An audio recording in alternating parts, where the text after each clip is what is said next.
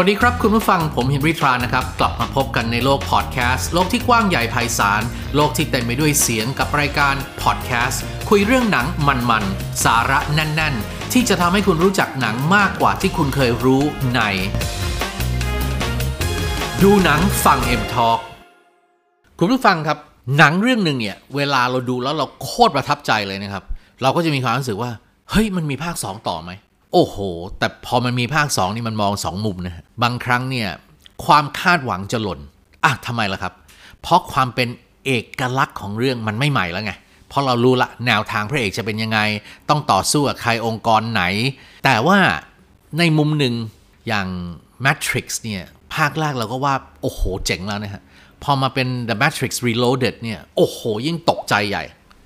จอห์นวิกก็เหมือนกันฮะเจมส์บอนด์ก็ไม่เลวนะฮะแต่ละภาคที่มีการสร้างขึ้นมาแต่บางทีมันก็มีหนังบางเรื่องซึ่งภาค2มันอาจจะไม่สามารถชนะภาคแรกได้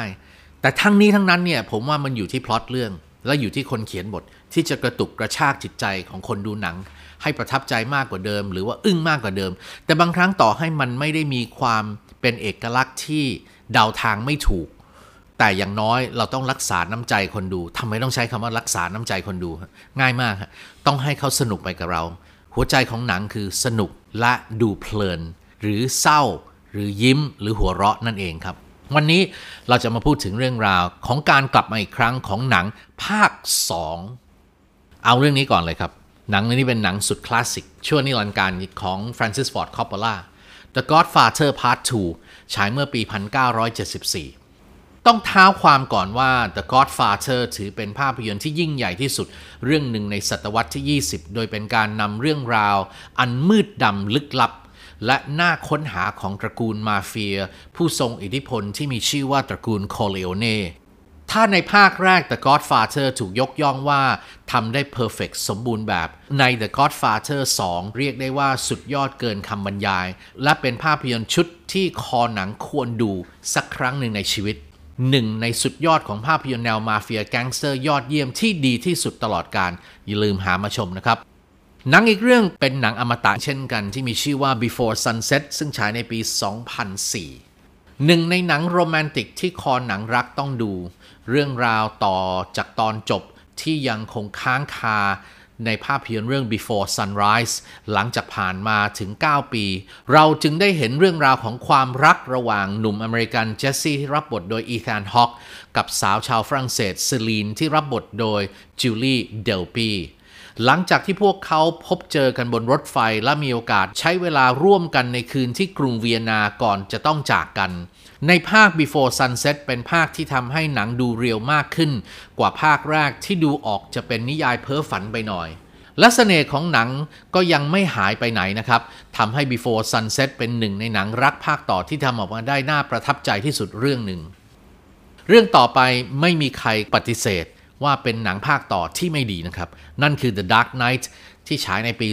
2008 ซึ่งมาถึงปีนี้ครบ 13 ปีแล้วนะครับภาคต่อของภาพยนตร์ชุดแบทแมนของผู้กำกับคริสโตเฟอร์โนแลนที่ต้องยอมรับว่านี่คือภาพยนตร์ขึ้นหิ่งที่ประสบความสำเร็จอย่างไม่น่าเชื่อทั้งในด้านรายได้และเสียงชื่นชมจากนักวิจารณ์นอกจากจะนำเสนอภาพของฮีโร่อัศวินรัตติการอย่างแบทแมนแล้วเรายังได้เห็นตัวร้ายอาชญากรสุดโรคจิตอย่างโจ๊กเกอร์ที่รับบทโดยฮีธ เลดเจอร์ผู้ล่วงลับไปแล้วที่ทำให้ทั้งตัวละครและหนังเรื่องนี้กลายเป็นตำนานของวงการภาพยนตร์ไปโดยปริยายพูดถึงหนังภาคต่อในตำนานแล้วเรามาดูหนังภาคต่อถึงวันนี้ที่หลายคนต้องสงสัยจริงๆว่าจะมีการสร้างออกมาทำไมภาคแรกก็ดีอยู่แล้วคลาสสิกอยู่แล้วพอสร้างภาคต่อออกมาเท่านั้นล่ะกลับตาลปัตรทัวลงโดนโจมตีจากคนดูนักวิจารณ์สับเละและไม่เหลือชิ้นดีด้วยซ้ำไปนะครับความสนุกตรงกันข้ามกับภาคแรกโดยสิ้นเชิงทำให้เมื่อออกฉายก็ไม่ประสบความสำเร็จเท่าที่ควรยกตัวอย่างชัดมากครับSpeed 2 Cruise Control หนังที่เข้าฉายในปี 1997 ภาคแรกเป็นหนังฮิตระเบิดติดท็อปหนังดังของคีนู รีฟส์และแซนดรา บูลล็อกถ้าดูจากคะแนนวิจารณ์จากเว็บ มะเขือเน่าหรือ Rotten Tomatoes ได้คะแนนสูงสุดถึงขนาด 94% ไม่แปลกที่ภาคต่อจะตามมาและยังได้นางเอกและผู้กำกับจากภาคแรกกลับมาขาดแต่เพียงพี่คีนู รีฟส์ที่ถือเป็นปัจจัยความสำเร็จเพียงหนึ่งเดียวของหนังแอคชั่นเรื่องนี้ซึ่งไม่ตามมาแสดงในภาค 2 ซึ่งเป็นเรื่องที่น่าเศร้ามากผลที่ออกมาหนังภาคต่อนี้หลายคนบอกว่าไม่ได้มีความแปลกใหม่แค่เปลี่ยนสถานการณ์จากบนรถบัสมาเป็นเรือหรูและได้พระเอกที่มีเสน่ห์น้อยกว่าทำให้คะแนนของหนังลดลงมาเหลือเพียง 4% เต็มร้อยครับเรื่องต่อไปก็หายนะเช่นกันครับ Son of the Mask ซึ่งฉายในปี 2005 ภาคแรกนั้นดังระเบิดเถิดเทิงครับเมื่อปี 1994 ซึ่งต้องยกเครดิตให้กับดาวตลกผู้นี้ครับจิมแคร์รีซึ่งทำรายได้รวมไป352ล้านเหรียญทั่วโลกที่ถือว่าเป็นเงินที่มหาศาลมากในยุคนู้นเลยนะครับภาคต่อใช้เวลาถึง11ปีโดยไม่มีทีมงานหลักและนักแสดงคนไหนกลับมาเลยนอกจากเป็นไอเดียของมนุษย์สวมหน้ากากแล้วกลายเป็นมนุษย์หน้าเขียวสายฮาอีกเรื่องหนึ่งก็ทำให้ผู้ชมนั้นช็อกโลกไปเหมือนกันกับ Basic Instinct 2 ซึ่งฉายในปี 2006 ภาคแรกออกมาในปี 1992 ก็ไม่ได้รับคำวิจารณ์ในแง่ดีเท่าไหร่นักแต่ความเฉาของเรื่องราวและความแซ่บของนักแสดงสาวทำให้กลายเป็นที่กล่าวขานกันนั่นคือชารอนสโตน14ปีให้หลังภาค 2 ก็ตามมาโดยไม่มีใครกลับมาเลยนอกจากสโตนหนังที่มีรสชาติดั้งเดิมแต่มาในยุคใหม่ที่คนดูไม่สนใจอีกต่อไปทำให้คุณภาพและรายได้นั้นร่วงลงไปอย่างไม่ต้องสงสัยและหนังภาคต่อในความทรงจำที่คุณผู้ฟังผิดหวังมากที่สุดคือเรื่องอะไรอยากเก็บไว้คนเดียวนะครับนำมาแบ่งปันกับผมและคุณผู้ฟังคนอื่นๆในโลกของ M-Talk ของเราและถ้ามีโอกาสเราจะเลือกมาพูดคุยกันใน EP ต่อๆไปต้องติดตามกันครับพูดถึงการกลับมาอีกครั้งของหนังภาค 2 ในปี 2021 นะครับและในเร็วๆนี้จะได้พบกับหนังภาค 2 ที่หลายคนรอคอยหลายต่อหลายเรื่องแต่ผมขอเลือกเรื่องที่โดดเด่นและน่าสนใจมากที่สุดในมุมมองผมนะครับเรื่องแรกครับ Top Gun Maverick เรื่องราวของชีวิตนักบินขับไล่พีท Maverick Mitchell กลับมาอีกครั้งครับหลังจากภาคแรกฉายไปเมื่อปี 1986 เนื้อเรื่องเล่าเรื่องราวชีวิตช่วงหลังการเป็นนักบินระดับท็อปของกองทัพเรือมานานกว่า30ปีพีทได้หวนคืนกลับมาฝึกหน่วยท็อปกันเพื่อปฏิบัติภารกิจพิเศษในรูปแบบที่ไม่เคยมีนักบินคนไหนเห็นมาก่อนอำนวยการสร้างโดยเจอร์รี่บรัคไฮเมอร์โปรดิวเซอร์หนังพันล้านและเป็นโปรดิวเซอร์1ใน2คนเดิมนั่นเองครับTop Gun Maverickมีกำหนดเข้าฉาย1กรกฎาคมนี้Space Jam: A New Legacy ถือว่าเป็นอีกหนึ่งหนังที่แฟนๆรอคอยมาอย่างยาวนานตั้งแต่ภาคแรกที่เข้าฉายในปี 1996 ทิ้งช่วงเวลาห่างถึง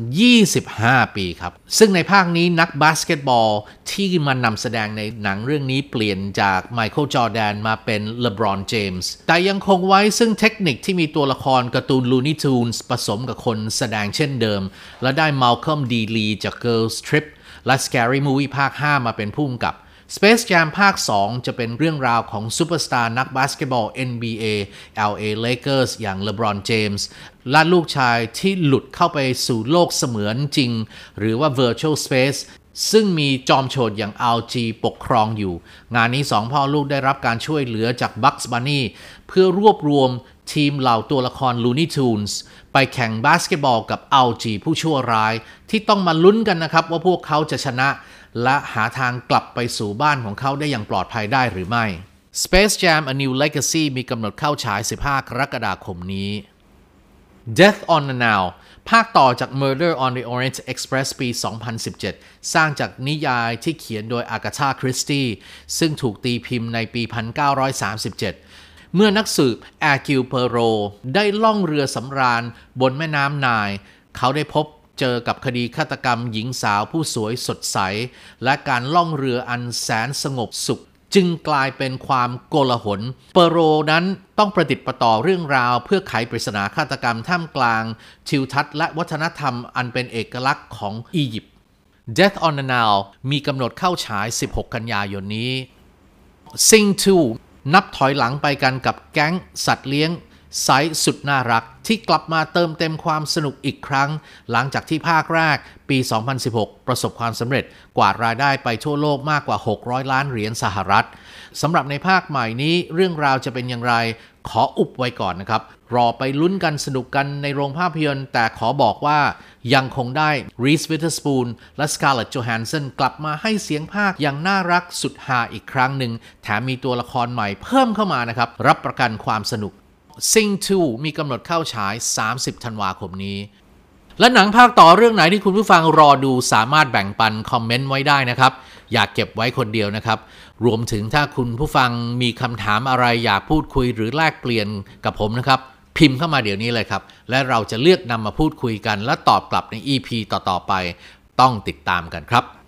ก่อนจากกันวันนี้นะครับเรามีข่าวประชาสัมพันธ์จากทาง Major Cineplex มาฝากกันกับ M-PASS บัตรดูหนังรายเดือนสุดคุ้มในราคาเหมาจ่ายเพียงเดือนละ300บาทสำหรับบุคคลทั่วไป